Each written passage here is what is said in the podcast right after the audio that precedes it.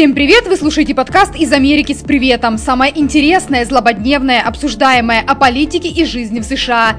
Новая эпоха Джо Байдена и уходящая, ну или не совсем, Дональда Трампа. Как меняется Америка и что это значит для России? О важном простыми словами и без цензуры. С вами Юлия Ольховская. И Артур Бадрахманов. Артур, ну хотелось бы начинать с темы, которая стала главной, по крайней мере, в России. Договор о стратегических наступательных вооружениях. Последний договор, который не успел разрушить Дональд Трамп, не успел выйти из него. Велись переговоры с администрацией Трампа безуспешно о продлении этого договора, и вот Джо Байден согласился его продлить. Интересную формулировку я сегодня услышала от Джейкоба Салливана, это советник по национальной безопасности, безопасности Джо Байдена. Он сказал так: продление эс эн вэ – это не конец истории, это ее начало. Как бы ты это интерпретировал? Я бы это интерпретировал как признание того, что договор важен и ценен для мира во всем мире. Но в то же время время не стоит на месте, и глобальная архитектура стратегической стабильности нуждается в совершенствовании и модернизации. Договор, напомню, действует уже десять лет, он вступил в силу пятого февраля две тысячи одиннадцатого года, будучи подписанным президентами Дмитрием Медведевым и Бараком Обамой, и теперь он останется в силе по февраль две тысячи двадцать шестого года. Он ограничивает стратегический ядерный арсенал двух стран. России и Соединенным Штатам, напомню, разрешено иметь по семьсот развернутых межконтинентальных баллистических ракет, баллистических ракет подводных лодок и тяжелых бомбардировщиков. С учетом неразвернутых носителей – восемьсот единиц, а лимит для развернутых ядерных боеприпасов составляет тысяча пятьсот пятьдесят единиц. Ко всему этому прилагаются меры верификации, то есть инспекция, показы, обмен данными и всякими прочими уведомлениями. И ты совершенно справедливо заметила, что это последний режим, остающийся, такой режим, остающийся у двух стран. И при Трампе он тоже рисковал разделить судьбу, скажем, договоров о противоракетной обороне или ракетах средней и меньшей дальности, из которых вышли американцы. К счастью, в Белом доме вовремя сменился постоялец. И сейчас команда Байдена признает, что договор ценен, важен и выполняется обеими сторонами, в том числе Россией, чего, в общем, мы не, не слышали от, от трамповских сторонников. Более того, я даже слышал такое мнение, что без этого договора Америка рискует утратить ядерный паритет с Россией.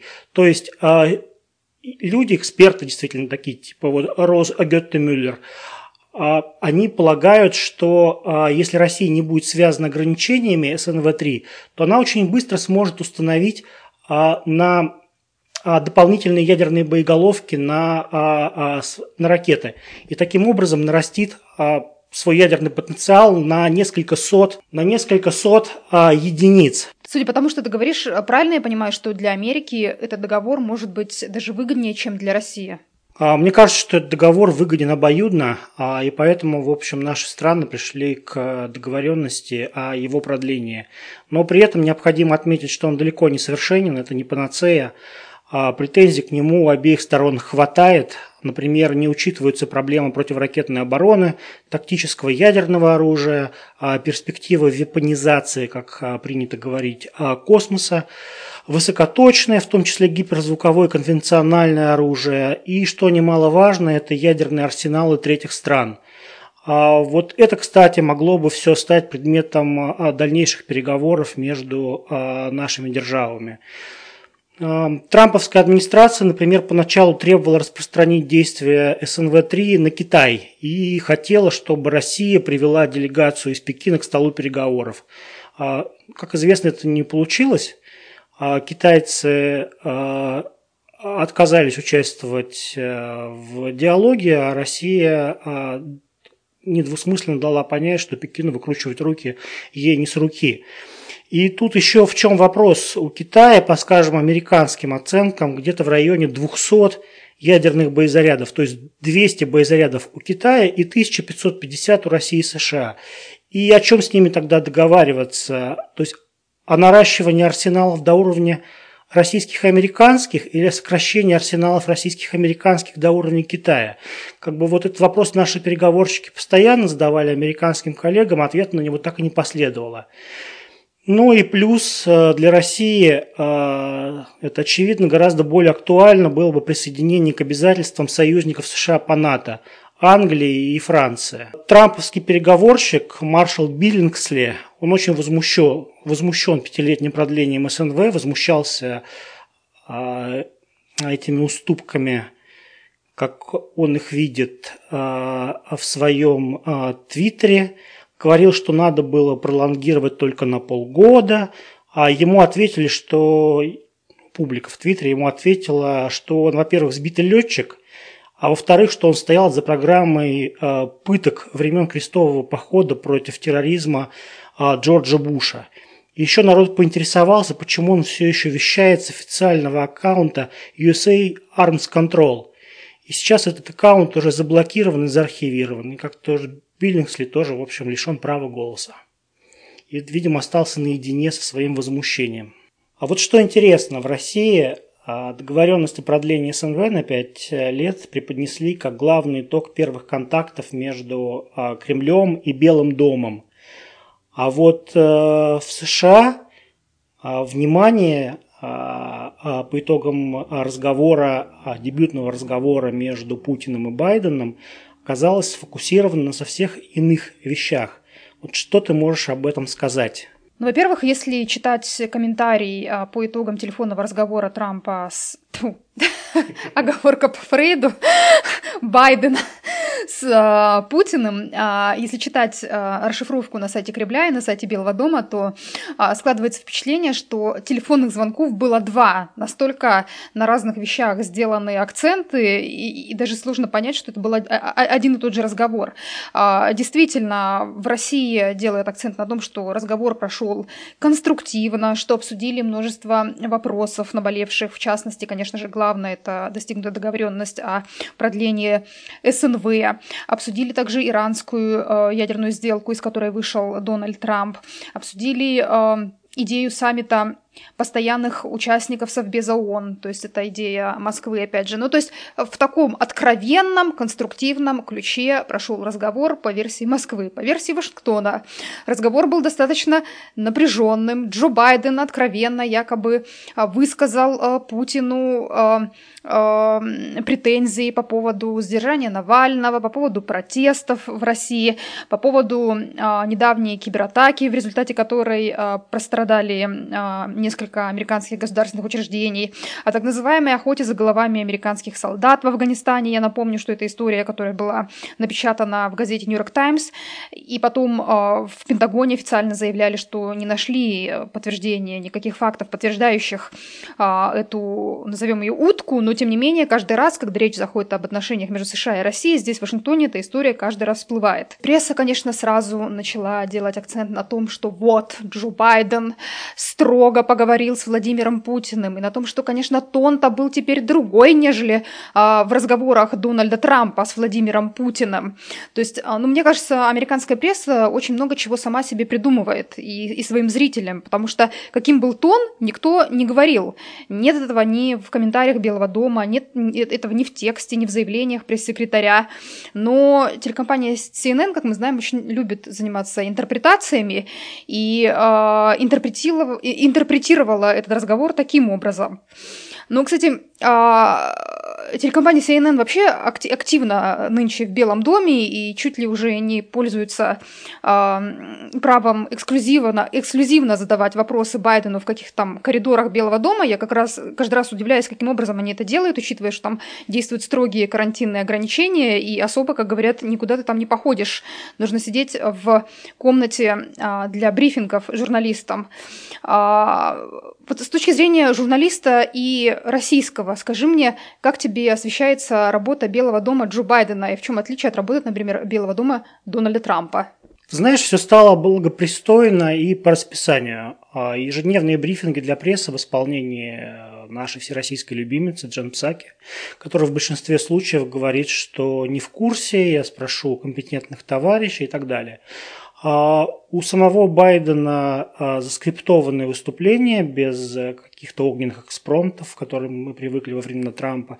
Естественно, никаких полуночных твитов, звонков в эфир Фокса с безразмерными там комментариями на разные актуальные темы. Три раза в неделю в Белом доме теперь проводятся коронавирусные брифинги. Со следующей недели стартуют ежедневные брифинги Госдепартамента. В общем, скажу тебе откровенно, для таких пацанчиков, как мы, которые привыкли и любят промышлять этнографическими наблюдениями на улице и в поле, наступила унылая пора. А теперь вся работа свелась к многочасовому стенографированию всяких там зум-брифингов и слушаний. Кто-то из коллег, я уверен, вздохнул по этому поводу с облегчением.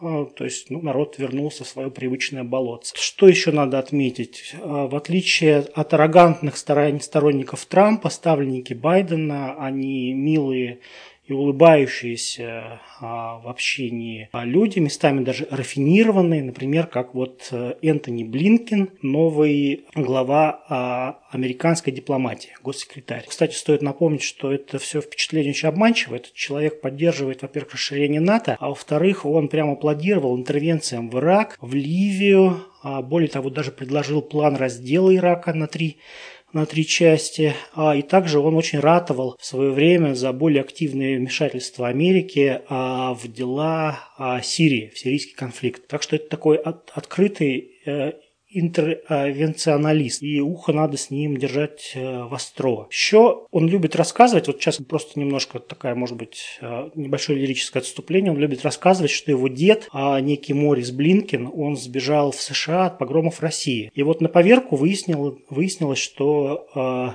жил его дед в Киевской губернии, то есть на территории современной Украины. При этом, когда речь идет о чем-то позитивном, о чем-то хорошем, например, вот о песне «Щедрик», да, которое а, написал украинский а, или дореволюционный российский композитор Николай Леонтович, и который очень популярен сейчас на Западе, как «Carol of the Bells». Она постоянно играет на Рождество. Вот о России никто даже не вспоминает. Говорит, традиционная украинская песня. Так что у них довольно сложные и неоднозначные отношения с историей, особенно историей постсоветского пространства. А, но, коль скоро мы сейчас говорим о сравнении с трамповским периодом, не могу не а, поинтересоваться, как там Дональд наш Трамп поживает. Что у него новенького? Не говори «Дональд наш Трамп», а то если у нас есть американские слушатели, они обвинят нас опять в чем-нибудь. Нет, он не наш. Дональд Трамп не наш. А, между тем, он продолжает загорать во Флориде, играть а, в гольф. А на этой неделе впервые а, американские зрители увидели фотографию Дональда Трампа после того, как он уехал из Вашингтона. Фотография с лидером республиканского меньшинства в Палате представителей а, Кевином Маккарти, который навестил Трампа в Мар-а-Лаго.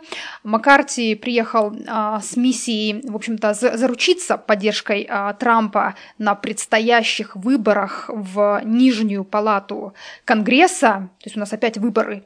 В следующем году, правда, но снова выборы. Кажется, что в последнее время мы только и делаем, что освещаем выборы.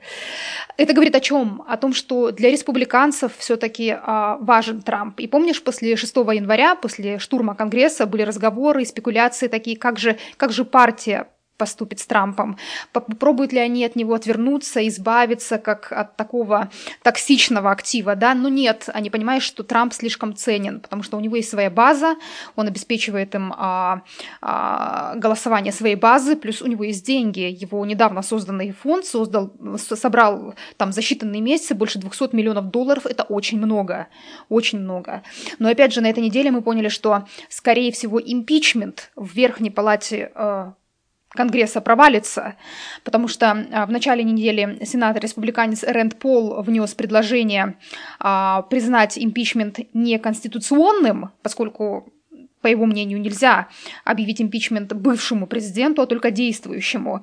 Демократы это предложение заблокировали, поскольку у них в Верхней Палате большинство. Но это предложение поддержали сорок пять республиканцев, и только лишь пять проголосовали против, пять человек против. То есть это те люди, которых, которым не нравится Трамп. Чтобы прошел импичмент в Верхней Палате, я напомню, демократов, демократам нужно заручиться семнадцатью, как минимум семнадцатью голосами республиканцев. Сейчас пока у них есть только пять, это очень мало, и, в общем-то, американская пресса уже пишет о том, что импичмент, скорее всего, не пройдет. Но плюс я, например, удивилась, что он будет достаточно коротким. Планируют демократы буквально за неделю рассмотреть импичмент, и это странно достаточно, учитывая, что в Нижней Палате вообще за, за, за день проголосовали за импичмент. То есть не было ни вызовов свидетелей, ни рассмотрения там свидетельских показаний, специальных слушаний в прямом эфире, как это обычно происходит. Неделями обычно тянется этот процесс. В Нижней Палате все это прошло за день, в Верхней Палате они планируют рассматривать неделю. Причем они не собираются вызывать свидетелей, они не собираются устраивать длинные слушания, поскольку, как говорят демократы, ну а что вызывать свидетелей? Все все видели. Мы сами были свидетелями, видеоролики есть, фотографии есть, письменный Трамп, скорее всего, будет выступать, отправит письменные показания, то есть сам он не появится на Капитолийском холме. Но и все это выглядит, конечно, довольно странно, особенно учитывая последние заявления сторонников Трампа, которые участвовали в штурме Конгресса и которые попали в здание Конгресса. Например, знаменитый Джейкоб Ченсли, который разгуливал в Конгрессе в костюме а, викинга, то ли шамана, с, ш, в шапке с рогами, а, с голым торсом, он вдруг заявил, что он хочет свидетельствовать против Трампа. А, то есть человек, который был сторонником Трампа, вдруг стал его противником. Это все, конечно, а, вызывает определенные вопросы. Давай я лучше расскажу, что на этой неделе на самом деле волновало Америку. Как вам, возможно, известно, на фондовый рынок обрушилась толпа местных, а, да не толпа, орда на самом деле, мелких а, розничных инвесторов, которые координировали свой натиск в социальных сетях, типа Reddit, например, и стали скупать акции загибающихся компаний, то есть наладно дышащих компаний. Например, GameStop – это такой популярный магазин компьютерных игр, или сеть кинотеатров эй эм си, который, понятное дело, что в разгар пандемии переживает а, крайне не лучшие времена, а, или производители телефонов BlackBerry. Помните такие? Вот у меня, например, был служебный телефон BlackBerry с такой клавиатуркой. Их акции в результате взлетели а, в цене до небес, то есть в семнадцать раз. Все бы ничего, да, они бы заработали, и ладно, а, молодцы. Но все это обернулось многомиллиардными убытками для профессиональных игроков. А, тех, кого мы а, называем акулами Уолл-стрита. Они зашортили эти акции, то есть сделали ставку на их падение. А тут вот такая неприятность. Можно как? Ты берешь акцию как бы в долг а, по ее нынешней цене, а возвращаешь уже позже, а, купив ее на рынке по цене изменившейся. И если цена к этому времени падает, то ты остаешься с прибылью. И вот на это была сделана ставка профессиональными хедж-фондами, и все их планы, да, оказались сорваны вот этим скоординированным натиском частных инвесторов. А дальше началось еще интереснее. Популярное брокерское интернет-приложение Robinhood неожиданно запретило участникам операции вот с этими хайповыми бумагами. То есть купить уже нельзя, продать – да. И вопль поднялся до небес, компанию уже завалили исками, а ей, кстати, предстоит ай пи о, то есть первичное размещение собственных акций на бирже. И тогда она пошла на попятные и ограничения частично сняла. В результате цены сегодня снова перли вверх, просто как потерпевшие, то есть за день прирост составил шестьдесят восемь процентов для того же, для того же самого GameStop. Ведущий Фокса, телеканала Фокс, он как раз вот тут рассказывал, мне это запомнилось, что его племянник, шестнадцатилетний племянник, вложил семьсот долларов в эти акции, и в итоге сейчас у него уже на руках тридцать пять тысяч долларов. Но вообще ситуация интересна, потому что, как кто-то написал в интернете, если что-то сейчас и способно объединить Америку, то это как раз история, связанная с вот этой компанией GameStop и ее акциями. А, удивительно, но даже конгрессмены, которые всегда были по разную сторону баррикад, левые демократы и правые республиканцы, а, начали высказывать одинаковые идеи. Они, во-первых, хотят устроить слушание, во-вторых, им не нравится, что приложение Robinhood вдруг ограничила продажу акций, и они говорят, ну как же так, рынок одинаковый для всех, то есть правила, по которым играют большие игроки, те же правила должны действовать и для мелких игроков. Слушай, а у меня к тебе такой вопрос. Ситуация-то во многом уникальная для Америки, ведь раньше никогда ничего подобного не происходило. Вот есть ли у Белого дома какие-то рычаги, чтобы вмешаться, если, например, все зайдет слишком далеко и рынок совсем начнет очень сильно лихорадить? А, мне кажется, что это немножко неизведанные воды как для регулятора фондового рынка, так и для самого фондового рынка. А поэтому ситуацию пока отслеживают, да, и, видимо, будут дальше совещаться, как-то коллегиально принимать решение, как действовать дальше. Наверняка будет задействован ресурс судебной системы. Но в Америке, как, как известно, есть регулирующий орган основной фондового рынка, это так называемый СЕК. Комиссия по ценным бумагам, она уже выпустила заявление о том, что отслеживает возросшую волатильность отдельных ценных бумаг и намерена вмешиваться как для защиты интересов инвесторов, так и защиты интереса рынка от неправомерных операций. Так что поживем, увидим. Мне кажется, что здесь вот ты интересную тему затронула про то, что возмущаются как крайне левые политики, которые, естественно, там исповедуют такую антикапиталистическую повестку, так и их идеологические антиподы, консерваторы справа. Вот здесь не надо заблуждаться. Американские консерваторы – это, в нашем понимании, либертарианцы. Это люди, которые ратуют за минимальное вмешательство государства в дела общества и частную, частную жизнь. А в России, например, да, консерваторы – это кто? Консерваторы – это в первую очередь человек, для которого действует некий примат государственного, общественного над частным. И в этом фундаментальная разница между консерваторами американскими и консерваторами российскими, например. Ну вот еще важный такой момент, как к этому всему относиться. Я, например, для себя так и не решила, потому что, ну, с одной стороны, ты смотришь интернет и вот форуму, где в основном а, а, зависает эта молодежь, да, поскольку вот эти вот инвестируют в основном молодые люди, они там делятся а, впечатлениями, а, делятся своими историями, как они заработали там буквально за пару дней дней сотни, десят, десятки тысяч долларов, а кто-то и сотни, я уверена, и покрыли там долги за обучение, или там оплатили, я не знаю, маме что-то помогли, сестре помогли.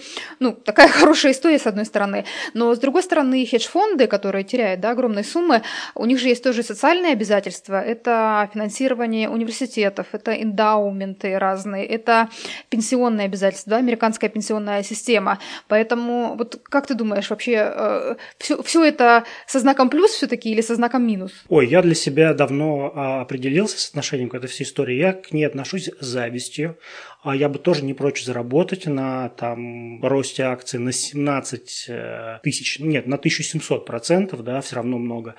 А вот жалко, что вложить нечего, и если вложусь, то, вероятно, у меня возникнут разборки с американской налоговой службой, которую хотелось бы избежать. Ты прав, лучше не связываться с американской налоговой, особенно сейчас, когда в стране кризис. Говорят, что налоговая в этом году будет считать налоги особо тщательно. А закончить мне хотелось бы на такой... хотелось бы сказать, конечно, оптимистичной, но скорее сатирич, сатиричной, сатирической ноте. История про движение бэ эл эм. Наверное, многие уже видели, что газета Guardian написала вот это движение борцов за права чернокожих, Black Lives Matter, выдвинули на Нобелевскую премию мира. Еще раз. бэ эл эм выдвинули на Нобелевскую премию мира. Я до сих пор не могу в это поверить. И я когда об этом слышала, мне сразу пришел на ум ряд эпизодов. Один из них, когда мы снимали рядом с Белым домом, как представители этого движения Black Lives Matter переворачивали и жгли автомобили, крушили витрины, а один из них мне в камеру проорал буквально следующее: «Сожгите Америку, сожгите эту... не будем материться, дотла», орал он мне очень агрессивно. А второй эпизод — это когда они пытались снести памятник бывшему президенту США Эндрю Джексону напротив Белого дома, накидывали на него цепи, облили его краской, там пытались его шатать, чуть ли не разобрать. Все это было довольно агрессивно, в итоге появилась полиция, все закончилось драками, стычками, нас еле оттуда вытащили, вытащили из этой заварушки полицейские. И вот там тоже ребята, представители Black Lives Matter, мне в телефон орали всякие вещи, и все закончилось тем, что телефон мне разбили. И довольно неприятное было ощущение, и вот я сейчас считаю, что вот подобных им, и их в том числе, движение Black Lives Matter, оно же огромное, выдвинули на, на Нобелевскую премию мира. Куда катится этот мир, так хочется сказать. А, ты знаешь, я с- видел а, результаты некого исследования, которое провели американские ученые, а, и они проанализировали выступления а, а БЛМщиков по всей стране с двадцать шестого мая по двадцать второго августа, то есть вот весь пик. Что они выяснили? Выяснилось, что девяносто три процента всех протестов носили мирный характер. И они проанализировали семь тысяч семьсот пятьдесят демонстраций в две тысячи четыреста сорок населенных пунктах. И я очень согласен с тобой, это действительно противоречит и твоему, и моему опыту. Но, тем не менее, я готов э, все-таки э, согласиться с этими выкладками, потому что журналистике э, вообще свойственно искажать действительность. Рассказывают же, снимают же что-то интересное, а, то есть отличное от обыденного. А вот в Израиле было очень похоже. Да? Мы а, писали про каждый ракетный обстрел из сектора Газа, приграничных пустырей, кибуцев. И, разумеется, никогда не писали про сотни израильских городов и поселков, которыми, которые обстрелам не подвергались. И в результате читатель был убежден: Израиль под обстрелом. И, в принципе, это правда, хотя и нет. Выходит, что мы как раз оказываемся а, в, тех, в тех местах, где а, протесты носят насильственный характер, хотя мы к этому не стремимся, надо честно сказать. Более того, вот, этот, вот эта история с памятником Эндрю Джексону, мы не ехали снимать даже протест, мы не знали, что он там будет. Мы ехали снимать совершенно другую историю и случайно попали в эту заварушку. Но, не знаю, посмотрим, насколько, как отреагирует мир. Пока написала только газета Guardian, подтвердится или нет, я думаю, будет ясно в ближайшие дни. Ну и на самом деле интересно вообще э, почитать комментарии, что люди об этом думают, причем их интересно почитать из разных стран. Обсудим на следующей неделе. Я напоминаю нашим слушателям, что ваши предложения, пожелания, отзывы вы можете отправлять на адрес нашего электронного ящика америка-подкаст собака яндекс точка ру. Еще раз: америка-подкаст собака яндекс точка ру. Спасибо большое, что вы были с нами. Услышимся. Спасибо за внимание. До новых встреч.